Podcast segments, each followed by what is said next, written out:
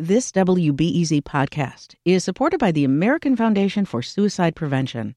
Suicide is a topic that hides in the shadows. It's time we talk away the dark, learn how to spot the warning signs for suicide, and how you can have an open, caring, real conversation to help save lives. Visit the American Foundation for Suicide Prevention to watch the new short film and learn more at afsp.org slash talkawaythedark. What's up, Chicago? I'm Erin Allen, and this is The Rundown. It was a heated, drawn-out election season and a close race, but finally Chicago has a new mayor. Cook County Commissioner Brandon Johnson declared victory yesterday in the runoff election against Paul Vallas, and it's giving Harold Washington and Jane Byrne nineteen eighty-three vibes. This election feels almost as important as that one forty years ago, and it was just as divisive as well. This runoff also settled some key city council races. We're going to break it all down with Mick Dumke. He's an investigative editor at Block Club Chicago. Mick, I know you've been around W B E Z a lot, but welcome to The Rundown for the first time. Thank you very much. It's great to be here. So walk me through what happened yesterday. What are some key highlights that you noticed as you were following things? Well, the main thing, obviously, is that much as in the campaign as a whole, Brandon Johnson picked up momentum as the evening went on mm. and then ended up uh, winning an election, which was declared relatively early compared to what a lot of us thought. Um, yes. You had the Board of Elections even warning that it could be a couple of days before mail-in ballots were counted because this was expected to be so close. But it turned out that Brandon Johnson was up by, you know, more than ten thousand votes by, you know, like ten o'clock last night. And Paul Vallas came out and conceded, I think, a lot earlier, even than a lot of his supporters not only expected, but a lot of them wanted. There were even some uh, boos at his gathering when he came out and said, Uh, for the good of the city, he was going to concede and congratulate Brandon Johnson. Yeah. Now, a few weeks ago, it seemed like Vallas was going to be winning this election. Um, he won thirty-four percent of voters in the runoff, and he got a lot of major endorsements from some prominent Democrats. What happened to Vallas? Well, yeah, you're right. In the first round, he finished in first place, but there were nine people in the race. So the equation changed very quickly. It certainly looked like his path to victory uh, was broader than Brandon Johnson's. But uh, listen, Erin, I mean, you and I both saw it over the last five weeks. Vallas kept running into headwinds. You know, people were challenging him about the footsie that he played with Republicans and, and right-wingers before he started this mayoral campaign. And I think that really hurt Vallas down the stretch, as a lot of people I heard from were very concerned about Vallas sort of being old hat tied to the Daley years. And then more recently, you know, some of these dalliances and flirtations he seemed to have with people on the right. We're definitely, we're choosing between two different kinds of Democrats, definitely opposite sides of the spectrum. As you said, Johnson, you know, being more progressive, Vallas being more the candidate seen as more conservative.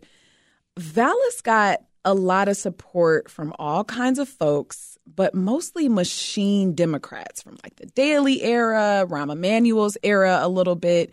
Talk about that group and what they were maybe hoping for for this election. I think you're right, Erin. I mean, that certainly was one of his basis of support, was people who I kept joking seemed to want to get the band back together.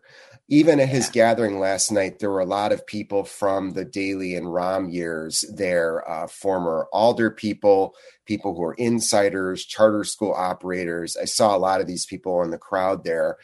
And there was definitely a sense of like things were better back then, and we need someone we are familiar with. And Paul Vallas, with his uh, tough on crime message, that certainly resonated with a lot of people. I think there's also, I mean, listen, Chicago's got a long history of racial politics. We still have uh, a Black woman mayor, and there were a lot of people who, even though they didn't say this, I think were saying, well, we tried that. Let's go back to mm. something that we find to be safer. But just as many people said they're tired of that, as the old Democratic machine is kind of withered.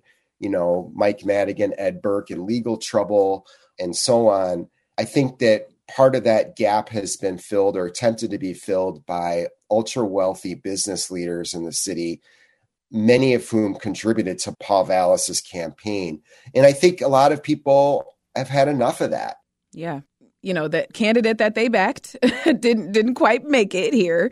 How do you think those those business leaders, centrist alder people, people who supported Vallas are reacting to these results right now? Well, last night they were freaking out. I mean, I, uh, you know, there was one incumbent elected official who spoke to me. It was off the record, so I'm not going to provide this person's name, but but came right out and, and used an expletive and said, this city is, you know, hosed, but he didn't say hosed. Um, and, and went on to to basically say, you know, they're taking over. By they, he means socialists, leftists, the mm. unions. I think a lot of that is pretty melodramatic, Aaron, but it's definitely true that in the mayoral race, this is going to be interpreted widely as a victory for progressive unions. But every election is both thematic and ideological, but also is about the people. And in this case, in addition to Paul Vallas's problems, let's give Brandon Johnson a lot of credit. I mean, he is a very charismatic person. You know, people knocked him for his association with the Chicago Teachers Union in particular. And, you know, are you going to be able to be tough with them and negotiate with them? People knocked him for not paying his water bill on time.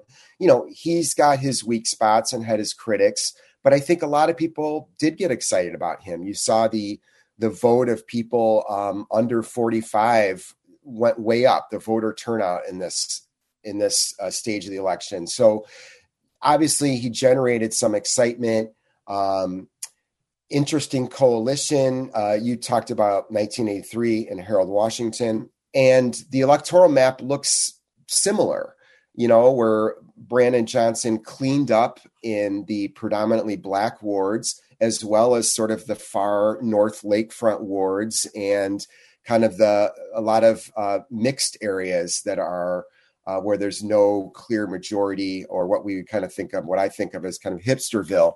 He cleaned up in a lot of these these places, and so uh, appears to be building uh, a different kind of coalition. At least he did last night. So I think that's all very interesting, exciting going forward.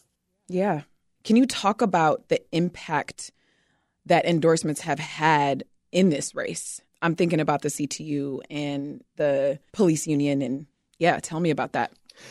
Sure. I, I'm one of those people, Aaron, who is kind of skeptical about the impact of most endorsements. I, I in general, I think when an elected official stands next to a candidate and says, I endorse this person, in most cases, I think it is aimed at people like you and me in the media so that the candidate can generate some more headlines and so on. Interesting. There are some exceptions to it. I think it was very important for Paul Vallas right out of the gate after the first round of voting to get endorsements from well-known elected officials from Black and Hispanic communities in particular. He was having trouble, uh, you know, being seen as more than the white candidate in the first round. Oh, well, he was he was the only white candidate also. Yeah, so that makes sense. Yeah. First round. Yeah, yeah, right. Exactly. Um, literally the only white candidate and in a, and in a city where, as we mentioned before, people often vote along racial lines, yeah. or there's a history of racial, you know, divide and conquer kind of politics.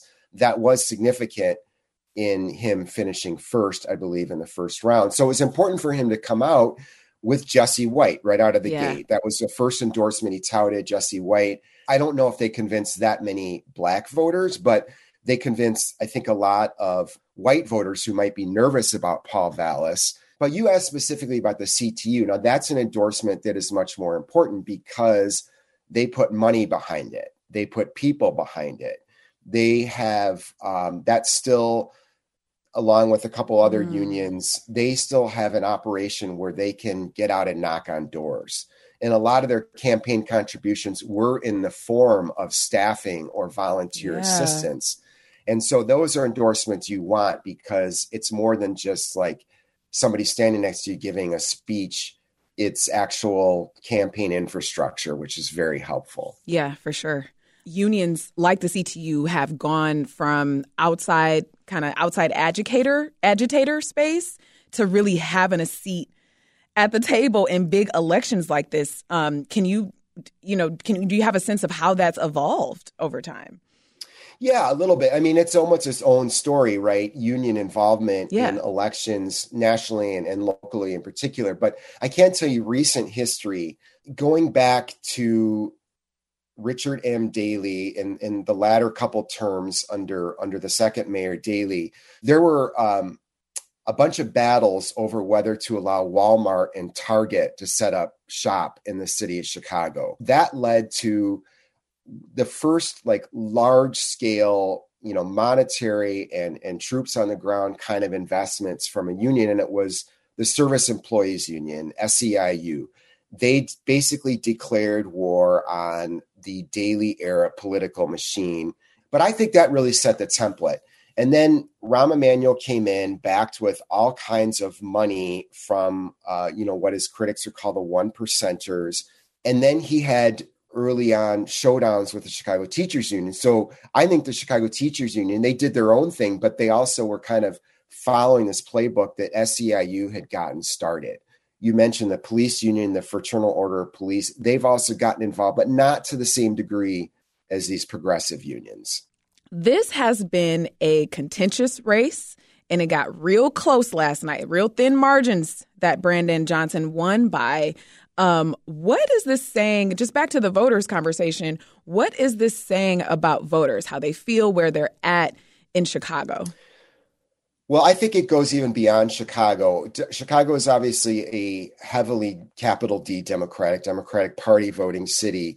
So what we're seeing is, I think, kind of a snapshot of conversations, debates, fights that are happening within the Democratic Party across the country. You know, are we going left? Do we double down on centrism or, you know, conser- a conservative form of, of capital D Democratic politics? This is not a place that's going to elect a Trump Republican to be its mayor.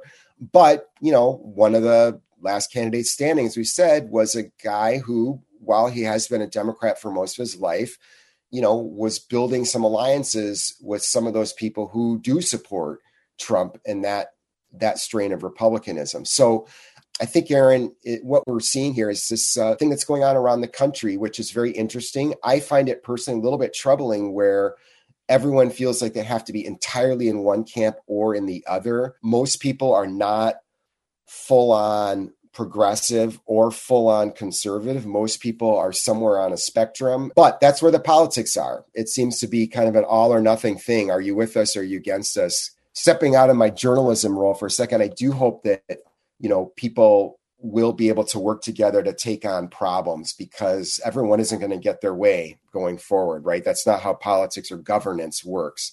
Yeah, let's let's talk about that. You know, what what what do you think that Johnson would need to do to prove to that big chunk, forty-nine percent of voters, roughly, who went for Vallas, that he's, you know, he's here for everyone? I mean, he did say last night, you know, he's here for everyone. But, you know, is that something that he really needs to prove? And if so, how would he do that? He did. I thought both of the candidates actually gave pretty good speeches that were very conciliatory, extending olive branches to their opponents. Obviously, Paul Vallas making a decision relatively early, and as we said earlier, than some of his supporters wanted, to concede and congratulate um, Brandon Johnson. And then you're right, right?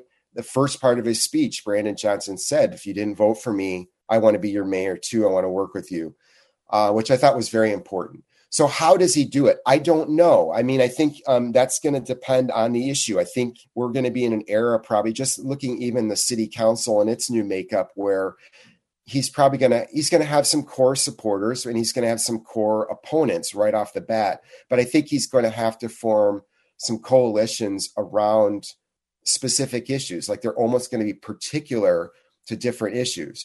A lot of people last night at Vallas's gathering, where I was, were concerned about Brandon Johnson's policies on taxes and on businesses. They're really worried that he's going to hike up taxes and chase investment, chase business out of the city. So I think he uh, just politically is going to have a little work to do on that.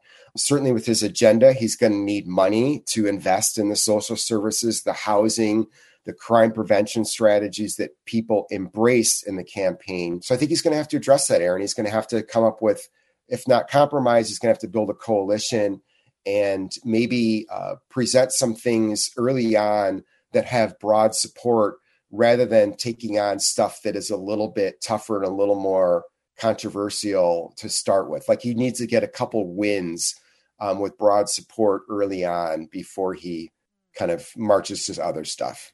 Yeah, it is. That is really interesting, too, of like, you know, you better hurry up and come out swinging. Let's let's get into the city council race. You wrote extensively about funding in that race.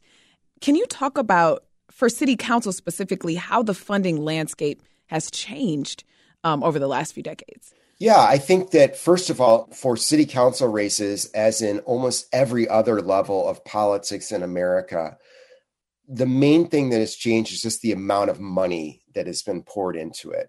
There, it is just so expensive to run for office. Even like what we think of as the most local office in Chicago is, you know, to be an alderperson.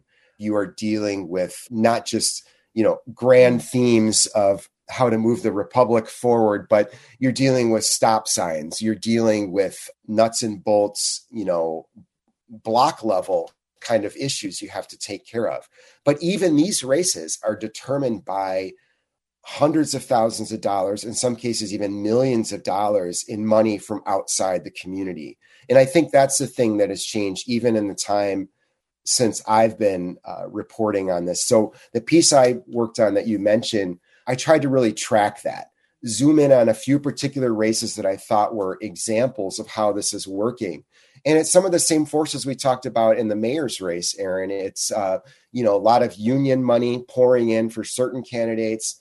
And then on the other mm-hmm. side, um, a lot of uh, wealthy business leaders putting money in. Um, and these are people who often don't live in the wards where they're pouring money into uh, the races, but they're trying to either protect incumbents or they're trying to either advance or stop progressives or or people who identify mm-hmm. themselves as socialists. I heard a lot of people talking about how afraid they were that the socialists are going to keep building a block in the city council and and get more power. So those are some of the conversations that are going on that, that don't have a lot to do with uh, a lot of the nuts and bolts issues that people are concerned about when they vote for aldermen or alderwoman. Or alderwoman, yeah. Um, so, you know, for example, Angela Clay um, won against Kim Waltz, despite Waltz having funding from outside groups. You know, some of these aldermen, they won despite not having the endorsement from the prior alderman, despite not having a lot of funding. Can you just talk about that? Like, what does it mean in, in you know, when the voters are voting for folks that we wouldn't necessarily think has the support um, that they need in order to get elected?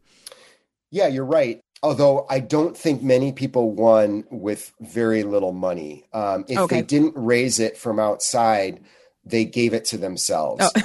Um, yes, you did talk like, about that. Yeah, yeah the, I, I mean, yeah. it's it's kind of sad that I think most people to even run for alderperson, if you don't have rich friends, if you don't have the support of the unions we were discussing earlier, C T U, S E I U on sort of the progressive side, the Fraternal Order of Police, or some business groups, then you need to have money yourself to run. It's almost impossible to run a purely grassroots campaign Um, and be successful. That's just the sad truth of the matter. Um, so most people get the money from someplace. And even candidates who raise a lot of outside money are usually donating something to their own campaigns, even if a few thousand dollars to a few tens of thousands of dollars on up to. There was a candidate in the forty-third, forty-third Ward in Lincoln Park near Northside area who gave herself almost a million dollars, uh, seven hundred fifty thousand dollars um, for this campaign. She yeah. did not win. So money Ooh. itself doesn't guarantee, doesn't guarantee a win, but uh, you probably can't win without at least some money. Yeah. Um, so that that's the first thing. Uh, but you're right. In uh, the forty-sixth Ward, which is sort of like North Lakeview, uptown area, uh, was a very interesting race that I thought was kind of a prototype race. Um, Kim Walls, who's a former aide to Congressman Mike Quigley, has been in politics. She was seen as the uh, the centrist Democrat in the race by her supporters, probably in the national. And, and let's let's be honest, like on the national perspective, she would be considered a well left of center, you know, politician, like a, a firmly a Democrat. But in Chicago politics, She was considered sort of the centrist.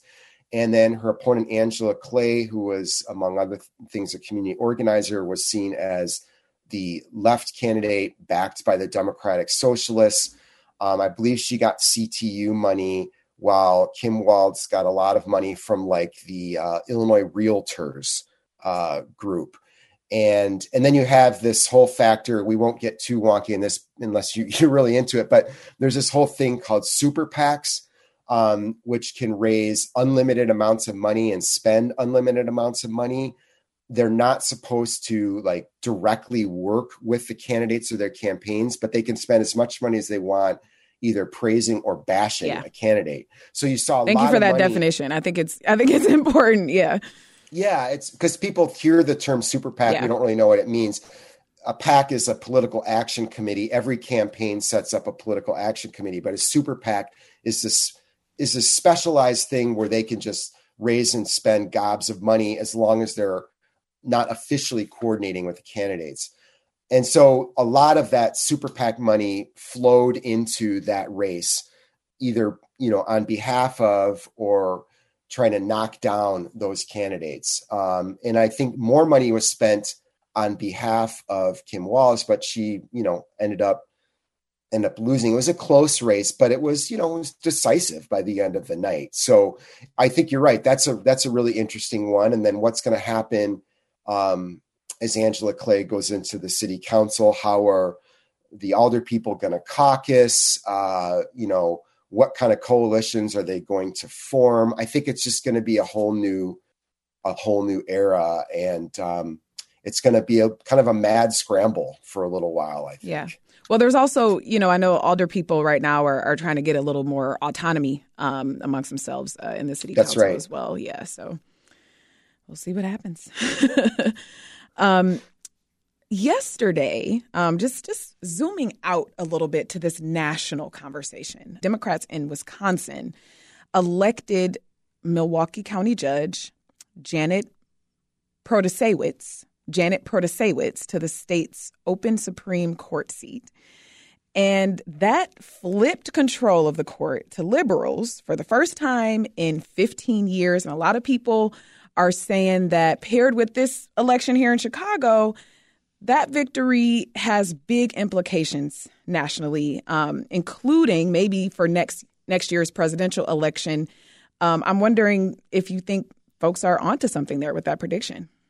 There are themes that connect a lot of these elections, but in certain cases, there are issues that are very uh, specific to the voters in that state or that city.